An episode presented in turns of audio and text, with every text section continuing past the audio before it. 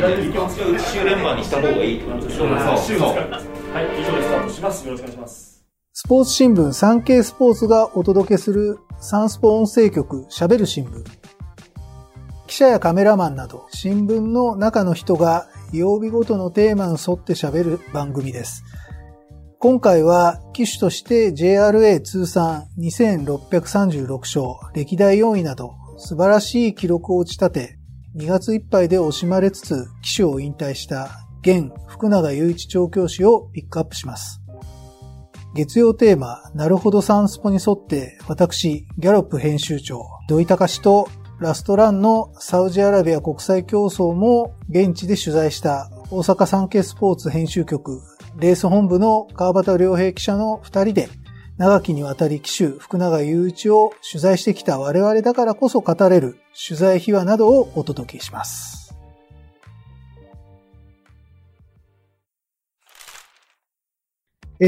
川端記者、今回は大阪からリモートでの収録参加ということですが、ありがとうございます。よろしくお願いします。今日ははいよろしくお願いします。はい、では早速ですけれども、今回ですね、先日引退した福永騎手ですね、現在は調教師ですけれども、騎手福永についてということで、改めて、福永祐一騎手とはどんな騎手だったのか、功績や取材費をもとに帰っていきたいと、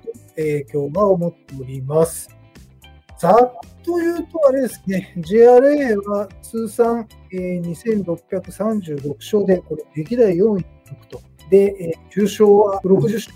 G1 は34勝ですね、そのうち。で、お父さんは元 JRA ジョッキーの福永陽一さんという方で、こちらの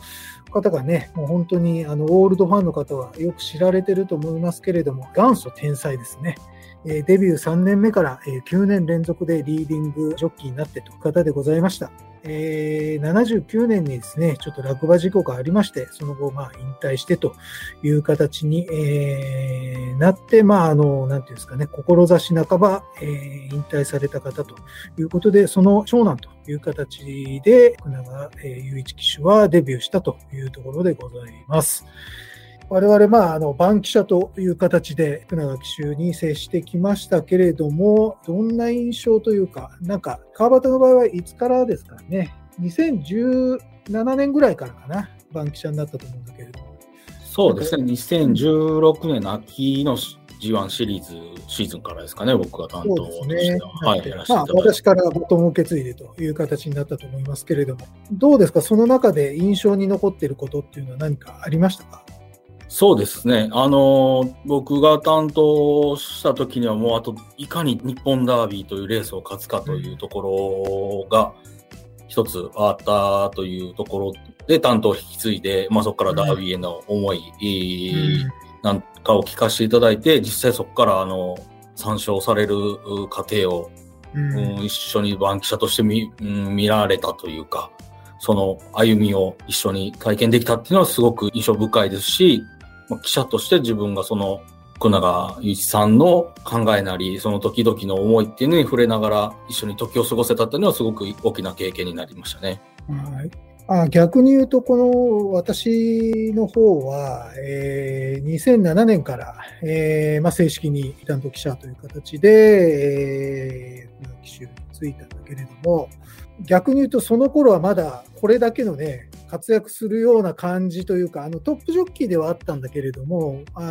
じゃあリーディング争いするかというと、もう滝騎手がね、全盛期で、まだそこまでの域には達してないという感じの、本当こっからぐっと上がってくるよという感じのところで、そういう逆にね、トップの方にリーディング含めてね、トップの方に上がっていくその過程を見れたっていうのは非常に私としては良かったかなと思いますね。多分転機になったのは2010年だったと思うんですよね。この年2度目の100勝超え、109勝を挙げてるんですけれども、この年から実は13年連続100勝、年間100勝というのを、ね、達成するもう最初の年なんだけれども、これは初めて関西で、ね、トップ関西リーディングを取って、その翌年には、全国リーディングをして取ってという形にはなったので、まあ、その部分は非常にやっぱり印象に残ってますかね。この駆け上がっていくもうところかなという感じはありますね。そういう意味でも非常にデビューから、非常にね福永陽一さんの息子ということで注目も浴びて、デビューから2連勝してね、投手の一面を飾ったりもしてたんだけれども、その後 G1 もね、勝ってたくさん勝ってという形で非常に華やかな活躍をしてたんで、そんな感じはまあ受ける方いらっしゃらないかもしれないですけども、僕個人的にはやっぱ万世の騎手なのかなというのは非常に感じているところですね。本当に2010年から一気に来たのかなというような感じはしております。この前ちょっとね、久々に懐かしいんでいろいろ当時のデビューの頃の新聞なんか見てたんだけど、私デビュー2週目にタンスポの方で週面とか書いてましたね。福永大活躍とかつってね。それぐらいのとこからのまあ見てたっていうんで、まあ今回非常に感慨深いものはありましたね。なんかどうですか、本人と話してて、なんか印象になる出来事みたいなのってありましたか、川瀬さん。印象的な、そうですね。でも、僕競馬来る前、プロ野球とかも、サッカーなど担当いろいろさせてもらいましたけども、まあ、これまで、いろんなアスリートの方と触れた中でも、話されるのが上手だし、うん、その競馬って、なんていうんですかね、馬に乗るっていう、そしてそれがレースで走るっていうのはすごくこう体験できる人っていうのは本当は一握りで、僕10年以上競馬担当してますけど、今でもわからない感覚ってたくさんあるんですけれども、そういう感覚的なことをすごくこう説明されるのが上手だし、本当他のジョッキーがなんかちょっと難しいな言葉にするのはっていうことを稲賀さんは僕らに言葉としてなんかわかりやすく例を挙げて伝えてくれはるっていうところで、取材してても話聞いてると楽しいですし、その分すごい1時間2時間コロナの前は雑談も含めてする時間があったんですけども、本当楽しくてあっという間に時間が過ぎてしまうなっていうのが印象深いですね。そうだね。すごく記者とのね、なんていうの、関係性っていうのも非常に、良くて、いろんなことを勉強させてもらう。そうですね。競馬以外のことも、本当、僕なんかは福永さんからしたら年下なので、いろんな、当時僕独身の時に担当記者だったこともあって、独身か。だからちょっとちょうど結婚するかせえへんかぐらいの時だったと思うんですけど、なんかいろんな結婚相手についてのこういう人がいいんだぞみたいな話が出たりもしますし、だから今本当若手記者なんかね、そうなんですか、ちょっと考えてみますって言ってたりもしましたし、本当多岐にいろんな興味も持たれているので、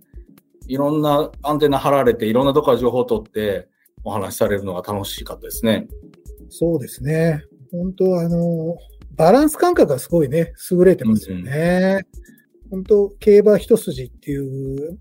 もう競馬もすごく愛してるんですけど、それ以外の話もね、非常に面白いし、いろんな考え方を披露してくれてっていう感じで。まあ本当あれ、大体ね、みんな木曜日かな、囲みあるんだけどね、もうバーっとね、みんな来て、一生、ずっとね、喋ってるもんな。なかなか面白い時間ではありました。というところですね。まあ僕の場合は、まあ、やっぱりアメリカとかも2012年なんですけどね、一緒に、本当ね、まあ、密着取材じゃないですけど、一週間ほどなんですけどね、福永騎手がアメリカ遠征を2012年夏に、行ったんですけれども、そこへまあ一緒に本当もう、ほとんどホテルも一緒のところに泊まって、朝の本当5時過ぎぐらいの調教に向かう車にも、乗せてもらって一緒に行動してという中でやってましたけどね、本当必死になってね、英語を覚えて、いろんな関係者とコミュニケーションを取るとか、もう本当ね、そういう努力する姿をね、垣間見せてもらえたっていうのはね、貴重でしたし、やっぱこれだけ努力しないとやっぱトップの方にはなれないんだなっていうのもね、感じました。それは技術だけじゃなくてね、そういうなんか細かなところにも準備行き届いた。そういうことをするっていうのはね、本当、よくやってるなというふうな、さすがプロのジョッキーだなという気はいたしましたね。で、まあ、その時ね、この遠征についてはなんか、まあ、師匠のね、北橋調教師、なんか言ってたのっていう話をした時には、いや、先生はこう何も言わないよと、何も言わないっていうことは正しいっていうことだから、俺はそれを、そう思って突き進んでいくだけだからっていうようなね、話をしてたっていうのはね、非常に印象深いですよね。なんで、なんていうんですかね、いろいろだから挑戦というか、してるのかな。多分初めて騎乗コーチというかね、動作解析のコーチを取り入れて、技術を上げていくっていうのにもチャレンジしたジョッキーだし、そういうところの、なんていうかな、新しいものに取り組んでいこうという、姿勢というか、そういう部分は非常に感じましたね。そのあたりはどうですか、川端君は。そうですね。なんか新しいことを始めることに対してすごくこうフラットな気持ちで始められるっていう印象はありますし、まあ、今回引退に向けていろんな話聞く中でも、いや別にダメならやってみて合わんかったらやめたらええねんっていう、その辺のこう割り切り方っていうのもすごくはっきりとされてるので、いろんなものを取り入れて自分の中に吸収していくっていうのはすごく上手な方なんだろうなっていうのは常々感じますね。なるほどね。まあでも本当いい形で引退を迎えてという感じではございましたけれども、まあどうですか、お互いこうレースを見てきて、ベストレース、まあベストホースでもいいんだけれども、何か印象に残っている福永騎手に騎乗していた馬、レースなんかありますか？そうですね。僕は2018年初めて、勝ったワグネリアンで勝った日本ダービーですかね。もうあれはまあ、本人もね、レース、馬で人生が変わったと、騎手人生が変わったと言われてましたけれども、もちろん当時、まだ新型コロナの流行前でしたから、東京競馬場に行って、番記者として、記者席から、もう、応援っていう形でしてましたけど、いや、本当に痺れるレースでしたね。そうか。やっぱりダービーはね、印象に残るよね。うん、そうですね。やっぱり年に1回で、放送マン誰もが目指す舞台で、福永さんの中では何としてもっていうところがどうしてもあったので、で、マグネリアンがね、本当17番枠っていう本来ダービーなら、不利な枠引いてしまって、週中すごく状態いいよっていう話から、木曜日に枠順が出た時に、あーっていう、感情の起伏みたいなのも知ってた中で迎えたレースだったので、本当にどうなるんやろうっていう思いで、まあ僕個人的に本命打ってましたし、馬券もしこたま買ってたっていうのもあるんですけれども、そういうの抜きにしても、本当に競馬の素晴らしさを感じられるレースでしたね。なるほど。わかりました。私の方はね、やっぱエピファネイアかな、2013年の菊花賞。勝った時の、レースになりますかね。やっぱりこの時もダービーがね、つまずいたりとか、道中してしまいまして、絆に最後ね、刺されてしまって2着に負けたっていう時、あの時本当ね、がっくり来てたようで、まあ結構レース後、ダービーの後とか、まあ何か勝った時とかっていうのは、本人にメールをしたりとかして、いるんですけれども、大体というか必ず返事はどんな形でも来るんですけれども、この時ばかりは本当にまあ私なりのね、励ましメールっていうのを送ったんですけれど、返事がないという状況だって、もうそれぐらいやっぱりショックを受けてたんだなっていうのは非常に感じました。で、そこからね、約何ヶ月、4ヶ月ぐらいになるのかな、後に菊花賞というのに向けて、まあ自分を鍛え直してというかね、このままだったらダメだっていうような部分も、あったようで、いろいろね、鍛えて、で、このエピファネイアという馬をね、すごく力のあるね、ぐいぐいぐいぐい前に行く馬をどう抑えていけるのかと。これを抑えきれないと、もう自分は騎手としてやっていけないんじゃないかっていうぐらいね、思い詰めた中で迎えた秋だったんですね。それをまあ3000メートルと菊花賞をしっかり抑え切って勝ったというところを見てて、僕自身もすごくそのね、努力の過程みたいのをね、聞いたりしていたので、本当勝ってくれて嬉しかったなっていうのは非常に思っております。そうですね。で、本人にとってもね、あれは本当、オス馬によるクラシックの初めてのレースだったんですよね。それまで牝馬のレースは多かったんですけれども、初めてその大きなビッグタイトルを取ってというところで、本当に喜びもひとしおという感じだったのを、今思い出しますね。と、まあ、非常にね、ここまで話してきた通り、まあ、素晴らしいキャリアね、築いて、引退したという福永騎手でしたが、昨年、まあ、12月にね、調教試験に合格してと、いうところで、今年の2月ですね、もって、引退してと、調教師に転向することになったということになりました。2月12日のね、東京競馬場での国内ラストレースですね、ラスト騎乗。それと、翌週には現地時間での25日ですね、サウジアラビアでの国際競争から、騎手での最後のラスト騎乗という形になりました。その後、3月4日ですね、阪神競馬場で、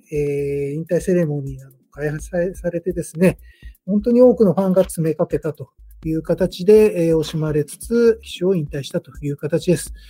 まあ、一番聞きたいのは、あれかな。本当にラスト騎乗になったサウジアラビアでどんな状況というか、どんな表情をしてたのかというところだと思います。現地までね、飛んでた川さん、いかがでしょうか？どんな様子でした？最後というか。そうですね。サウジでの様子。はい。はい。本当サウジアラビアで、週中から、取材を始めたんですけれども、楽しそう。っていう表現が合ってるのかどうかって難しいですけれども、全くこう、感傷的なところもなく、本当普段通りに過ごされていて、で、レース前日まで、いよいよ最後ですねって、どうしても僕たち健康確認源は聞いてしまうんですけれども、そこも、いや、本当変わらんっていう形で、対応していただいて、なんか、聞いてるこっちに泣きそうやのに、福永さん全然、明らかんとしてるっていう、ところでしたね、週中も。だから本当にいつも通りにレース臨まれて、最後のリメイクというまで、リアドダートスプリント3着だったんですけれども、引き上げられてくるとき、勝った馬が去年のアメリカのブリーダーズカップのスプリントを勝った、めちゃくちゃ強い馬で、その馬相手にどこまでやれるかっていうのが戦前の話で、まあその馬が結局、すごく強い勝ち方をして、それの3着だったんですけれども、まあそのアメリカの馬強かったわーっていうことを言いながら引き上げられてきたので、でも本当リメイクとしてはしっかり力出し切って、まあその馬相手にそこまで離されることなく3着っていう結果にも満足されてましたし、やり切った。で、こうレース、競馬最後乗ることも楽しみだし、騎手として、本当を味わい尽くしたって言われてる本当、すがすがしい、表情が印象的でしたし、なんか全く悔いなく、見れなくやめはるっていう言葉が本当なんだろうなっていうのが感じられましたね。まあでも本当ね、なかなか海外でね、ラストランっていうのもなかなかないことで、ラスト騎乗か、はないというところですけれども、そういう意味でもね、なんからしい感じはしますよね。そうですね。本当でも一昨年の香港で落馬、それこそ海外で落馬してからしばらくこういろんな人に心配かけたくないっていうので海外での騎乗を自粛というか自分で避けられてた中で、でも最後は海外っていうところを選ばれたっていうのもまあ騎手福永祐一を貫くところだったのかなと思いますし、そうですね。まああとは本当に印象的だったのはまあサウジアラビア、まあ結構遠いところまで行ってというか、まあ、福永さんが最後なのでっていうので、まあ、サンケイスポーツも含め、何社か、取材に出る社があったんですけれども、レースが終わって最後の取材終わった後に、その一人一人に対してここまで来てくれてありがとうなって言いながら手握って握手して、取材終わったんですけども、そういうことを本当心から思ってやってくれて、僕らとまあ取材行くの仕事なので、そういうことをしていただかなくても、全然何も普通なんですけど、そういう言葉をやっぱりかけてもらえる、取材してもらってるっていう言い方も変ですけども、そういうこう、お互いにリスペクトしてくれはるところっていうのはやっぱり、福永さんらしいですし、人として、尊敬できるところだなと思いましたね。私はね、ちょっとサウジアラビアの方、テレビの方でしか、拝見できなかったんですけどね、3月4日の阪神競馬場の方にはね、引退セレモニーもう当時というかもう3月だったんで調教師ではあったんですけれども、こちらのセレモニーの方は、行ってという形で、目に焼き付けてきました。やっぱね、この時も非常にね、いろいろお父様がね、洋一さんが来場されたりとかしてね、非常にちょっと感慨深いものが、ありました。まあ親孝行というか、本当お父さんもね、息子さんのね、そういう姿を見て、完走したね、騎手を完走したそういう姿を見て、本当ね、親孝行できたのかなっていう気は、いたしております。で、あの日もですね、実はちょっといろいろ面白いというか、あれがありまして、チューリップショーの時のね、誘導馬か、騎乗して出てきたんですけどね、あの時乗ってた三つ葉という馬、これはですね、馬主さんが競泳という、馬主さんで、これが、昔デビューした頃ですね、所属していた北橋厩舎で重賞をね、勝ったりしてたゴールデンジャックっていう馬主さんのが所有してたのと、同じなんですよね。そういうこともあって、まあ、今はもう今の代の方になったんですけれども、そういう意味でも非常になんかつながりのある形での、なんていうんですかね、最後の騎乗じゃないですけれども、そういう誘導馬、こちらの方もなんかこう縁のある馬に乗ったという形で、あって、またその時のセレモニーにね、出てきた、京都馬主協会の副会長している小野森オーナーっていうのがその競泳のオーナーの、方でしてですね。で、そういう意味も込めて、そのすごく縁のあるいい、なんていうのかな、本人もすごくその辺のところはね、意識していたみたいで、本当、なんていうのかな、自分をね、支えてくれた、まあ、本人よく言ってるんですけどね、最初の頃本当下手だったなっていうふうに、言ってるんですけれども、そういう時期をね、支えてくれた、まあ、縁のある方たちの馬に乗ったりとか、そのオーナーの方が花束を贈呈したりとかっていうね、形になったっていうのを非常にこう見てて感動するような、セレモニーだったなというのは私の印象でございます。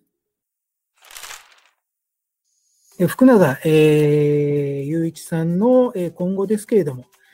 もうすでにね、3月1日受けて調教師としての福永雄一というのがスタートしております。まあ騎手のですね、セカンドキャリアとしては、まあ、調教師になるっていうのはね、まあ、一つ王道という部分もあるとは思うんですけれども、まあ、これだけ、なんていうんですかね、最後の年も100勝したりとかっていう形で、トップをね、維持したまま、調教師に転向するのは異例かと思います。その辺の転向について、何か川端さんありますかね。そうですね。本当でも、正直、初めて話聞いたのが、昨年の新規調教師試験の一次試験、筆記試験の1週間前に本人と電話してる中で、実は受けるんだっていう話を聞いて、本当びっくりしたっていうのが第一だったんですけれども、ただ、全く、ほんまに辞めるんですか？今辞めるんですか？っていうのを聞いても、全く本人にはそういう気持ちがなくて、いやもう次やりたいことが見つかったから、そっちの、別に騎手やりたくないとか、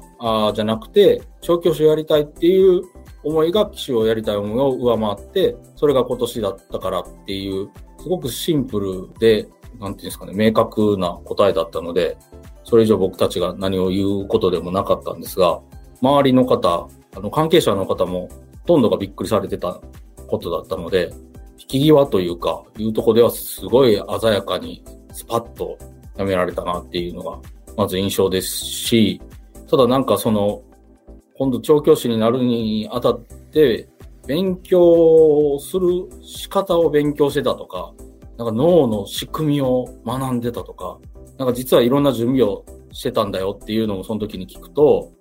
やっぱり、借りない人だなっていうのは思って、で、調教師試験って本当難しくて、一発で受かるかどうかっていうのは分からなかったんですけれども、一発で通りましたし、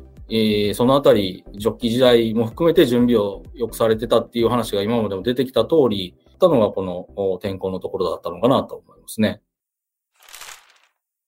これからまあ、なんていうんですかね、調教師として、どういうような調教師になっているのかというのをちょっと、聞いていきたいなと思います。川端さんいかがでしょうか。そうですね。まあ、でも、本当にずっとなりたいって言われてたというか、セカンドキャリアとして、考えられてたところで、それこそ何年前ですかね。土井さんが担当されてた時にも言われてたかもしれないですけど、機種やりながら重馬棒くれたり、調教師もやってみたいって、県もね、いやもうだいぶそうじゃだいぶ前から言われたことですよね。だからそれくらいからビジョンとしてあったことなので、本当やりたいこと自分の中でいろいろ持たれてますし、そういうことを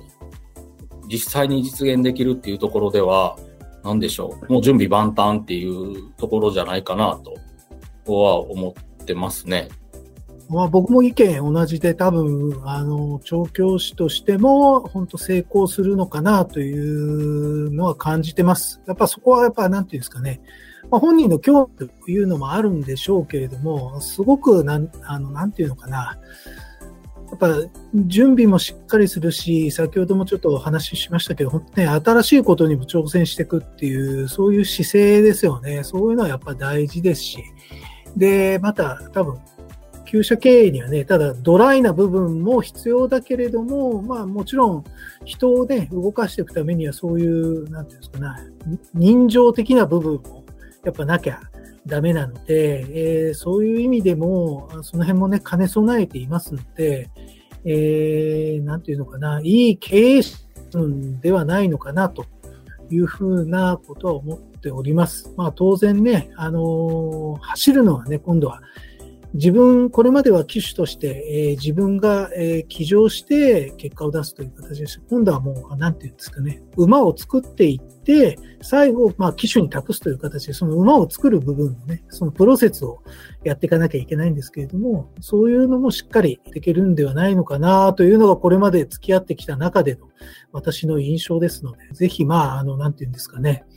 調教師でも、ダービーはもちろんですけれども、まあ、海外とかにもね、活躍するような馬をね、本当作っていってもらいたいなというふうには思っております。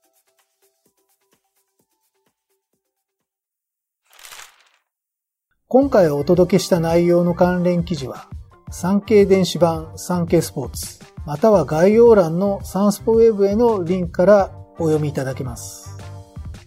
これまで長い間サンスポでは週末新雄一が行くというコラムを連載してきました。その産経スポーツが総力を結集し、臨時増刊号騎手福永雄一を3月20日に発行します。サンスポギャロップへ過去に掲載された手記、対談、また雄一芸人が選ぶベストレースなどが収録された雑誌です。コンビニや Amazon などで購入できますので、ぜひお買い求めください。さて、番組では皆様からのご意見ご感想をお待ちしています。SNS に投稿する際は、番組名、ハッシュタグ、しゃべる新聞。しゃべるはひらがな。新聞は漢字。月曜日のテーマ名、ハッシュタグ、すべてカタカナでなるほどサンスポつけてください。SNS 以外からは、概要欄の専用フォームからも送信可能です。毎週月、水、金曜日の週3回、午後5時より配信中。サンスポ音声局しゃべる新聞。次回は水曜テーマ、聞きときサンスポに沿ってラグビーワールドカップをピックアップします。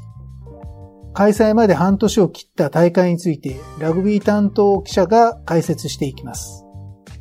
それではまた次回お会いしましょう。今回はギャロップ編集長土井隆と大阪サンスポ編集局レース本部の川端良平記者でお届けしました。